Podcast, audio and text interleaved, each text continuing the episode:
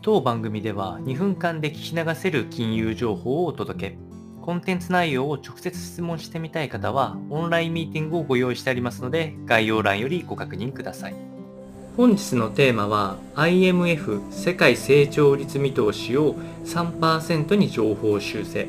リスクバランスは依然下向きにという話が入ってきておりますのでお伝えをいたしますと、えー、IMF が今年の世界経済の成長見通しを情報修正いたしました。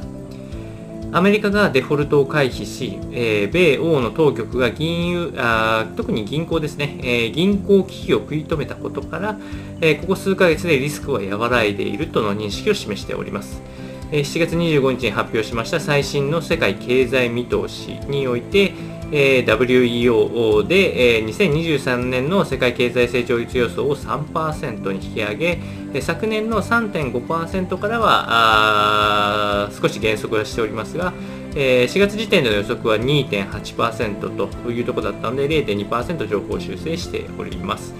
まあ、理由は先ほどお伝えした通りで、まあ、今後に関しては、えー、IMF もアメリカ経済がソフトランディングする見方を強めているところではありますが、マーケットのエコノミストたちっていうのは1年以内に米国がリセッション、景気後退に陥る確率を60%程度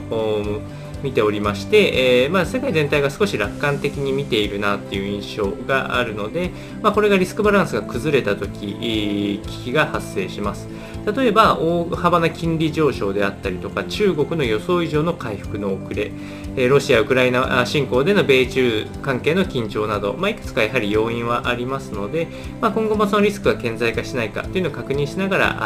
あチェックしていくことが必要かと思いますので参考にお届けをいたしました。